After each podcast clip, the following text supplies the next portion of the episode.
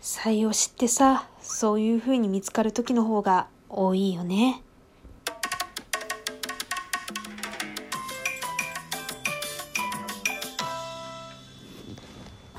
はい、っていうことでね、このテンション感のまま後編に続きます。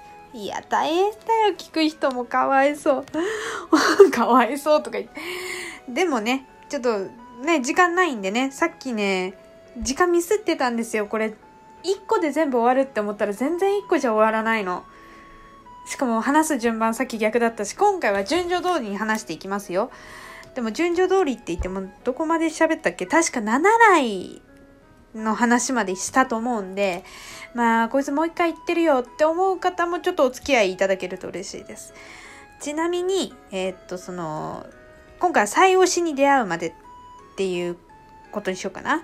うん、そうしましょう。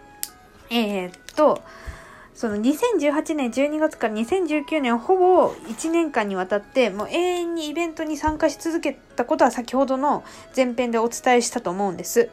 いや本当にすごかったんですよ。12月で、もう12月で木村良平さんのお渡し会に行くのにプラスで、え、っと、何ですか？えっと、西山幸太郎さんと江口拓也さんがやってる、えっと、禁断シリラジオの3周年、ごめんなさい、好きな方ごめんなさい、3周年記念イベントに、ちょっと、会員じゃないんですけど、会員じゃない人も参加できるような応募方法があって、そこから参加させていただいて、ちょっと、あの、席をね、その時抽選で、その場で選べる、選べるっていうのもあれですけど、その場で弾くんですよ。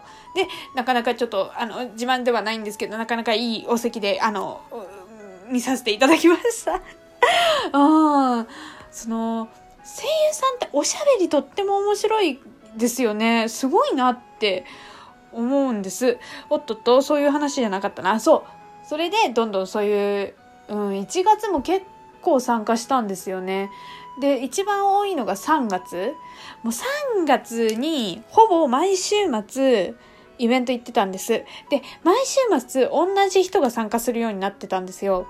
それが誰かと言いますと、私の今、最推しである西山幸太郎さん。私、西山幸太郎さんに毎週末会いに行ってたんですよ。本当に。いや、だから西山さんがそれほどイベントに参加されてるってことなんですけど。なんかでも気づいたらいたんです。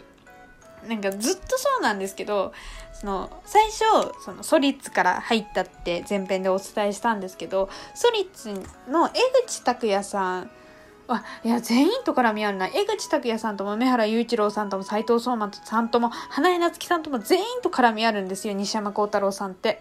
だからなんかっちゃ追っかけてると隣になんかすごいニコニコ優しそうな顔した男の子おるなーって思ってたんです。なんかあれここにもおるな。あれ待ってここにもおるなみたいな感じだったんですよ。もう本当に、ちいい意味でですよ。どこにでもいるんですよ。本当に。すごいですよね。それだけ誰とでも仲良くやれるっていうことの証明じゃないですか。とってもすごいことだと思うんですけど、その西山さんと出会ったきっかけはそこですね。で、なんかこの人好きだなって、もうもちろん声もですし、アニメも、じゃね、主演作品とか見させてもらって、ああ、すごい演技お上手だな。しかも声の幅もすごい広いなって、低い声から高い声まで、すごいなって思って聞いてたんですよ。で、ちょうどソシャゲそのアイドリッシュセブン、さっきから何度も出てると思うんですけど、アイドリッシュセブンに私がドハマりしまして、あの、そのアイドリッシュセブンで西山さんの役どころが、もう一番最初の登場時期は、ななんて言うんですか、ヒール悪者みたいな。その主人公のチームとか、そのライバルチーム、先輩チームにちょっと攻撃をするような役どころだったんです。そりゃ最初読んだ時、おー、マジかーみたいな。いや、好きだけどマジかって思ってたんです。あー、なんかなかなかだなーって、これいい方向に行くんかって思ったんですけど。いやー、まあ、案の定。いい方向に行ったんですよね。その時ちょうどそのシナリオと、えっと、大型イベント、ライブ、先ほど言った7来 ?7 来で通じないですよね。アイドリッシュセブンのライブ、セカンドのリユニオンに、えっと、私、あの、まあ、現地には残念ながら行くことができなかったんですけど、何でしたっけ？あれ、ライブビューイング。ライブビューイングになんと2日間参加させていただくことができました。ありがとうございます。本当に嬉しかった。ありがとう。私の最愛のおた友である、あの、高校の友達が2日分取ってくれて、もう本当に嬉しかったですね。で、参加してもそこで完全に私、西山さんに恋に落ちましたね。いや、それまでも好きだったんですよ。あ、なんか、西山さんいいなって言って、西山さんのイベントに絞って言ってたんですけども、そこでズバーンって。うん、もう、いや、多分、その、ね、いや、何度も言いますけど、いや、西山さんはそれより前からとても良かったんだぞっていう方いっぱいいらっしゃると思うんです。でも私のハマったきっかけはそこだったんです。いや、あの時の西山さんを全世界の人に見てほしい。もうなんか、そのギャップ萌えの頂点を行くような感じだったんです。なんか西山さんのキャラ的に、そんな、なんか、ななんか、オラオラって感じじゃないんですよ。なんか、もうね、ニコニコみたいな、なんか下北沢系男子みたいな、もう不思議さんみたいな、そんな感じで、なんか、どちらかというと、ほんわかみたいな、ちょ不思議くんだなぐらい、あのー私は勝手に不思議くんだなって思ってるんですけど、あの、ほんわかさが売りなのかなって思って、もう、もう、え、誰か一緒に見ません？なんなら、リユニオン DVD 持ってるんで。すごかったんですよ。なんか、悪者に徹してるっていうか、その曲の感じもなんか、もう曲名からしてポイズネスギャングスター、ゾーンオブオーバーラップみたいな。もうすごいんですよ。もう俺たちは、ワロだぜみたいな。もうそれで、もう完全にね、その曲に合わせて、もうダンスもめっちゃなんか、オラみたいな。しかもめちゃ激しく踊るんですよ。ね、もう声優さんのライブ見たことない方は、ちょっとお伝えしときたい事実なんですけど、声優さんって歌も踊りもめちゃめちゃうまいんですよ、皆さん。びっくりしますよ。私、え、声優さんってこんなに歌えて踊れるもんなのみんなって思いましたもん。あの衝撃は私一生忘れないと思う。で、もう、西山さんがそうやってもう、なんですその、すごい楽しんでらっしゃる感じが、まあ、すっごい何目線だお前はって感じだろうけど、なんかもう、楽しく見せ方を分かってるんですよ。あの人。あの人。自分の見せ方をこうしたらきっとお客さんは喜んでくれるだろうな。こうしたら自分はもっとよく見えるって。っていうのが分かってて、ちょっと声の使い方も変えたりとかしてるんですよ。もう、それでね、多分、それで、多分、ガッチ恋っていうかもう、西山さん沼に落ちた人たくさんいると思うんです。うん、すごかったですね。で、それで今の西山さん、オタクになったわけです。私はもう、雑誌を買いあさり、写真集を買いあさり、すごかったね。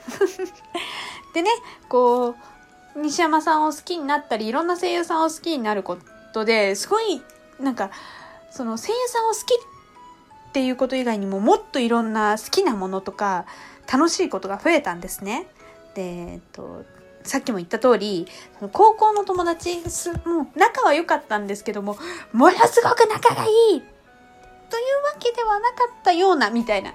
いや、もうそれはもうほぼ中高一緒だったんで、6年間も家族みたいな存在なんですけど、その子と、そ、な、なんですか、すごい長い時間、お二人っきりで過ごすってことあんまなかったんですけど、去年1年とかずっとその子と一緒に、好きなソーシャルゲームの話とかイベントとかについてきてもらったって形が多いんですけど一緒に楽しめてああおたともって楽しいなっていうことに気づきましたし声優さんを好きになることでなんか好きなものが増えたんですよソシャゲとかアニメ漫画もそうですしあと何かなうーんドラマ CD とかも聞くようになったんです声優さんを好きになったきっかけで。うーん、いっぱい増えましたね。アニメートに行くのがより楽しくなった気がする。うん。で、外に遊びに行くことが増えた感じもしますね。普段から外に遊びに行くの好きだったんですけど、もっとコラボカフェとか、展覧会、イベント、ライブ、朗読劇、本当に、で、朗読劇もこの人が作る朗読劇が好き、この人が出るなら見たいとか、いっぱい増えたんですよ。好きなものが。だから、もう本当に、なんでしょう。人生が楽しくなったって言ったら大げさですけど、なんか視野が広がったんですね。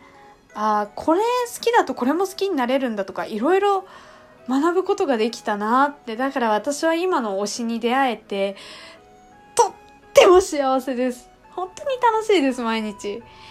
うん。なんか、もう、これまたあん、一つ一つにピックアップし始めたら、スポットライト？うん、な、なんだろうね。もう、終わらないんで、また、徐々にね、こう、ラジオトークで上げていけたらいいなって思います。今回は こんなに長いね、教えの愛を語るというハッシュタグをね、水を得た魚のようにこう、利用して、好きなことだけ喋さ、喋、噛んじゃった。はい。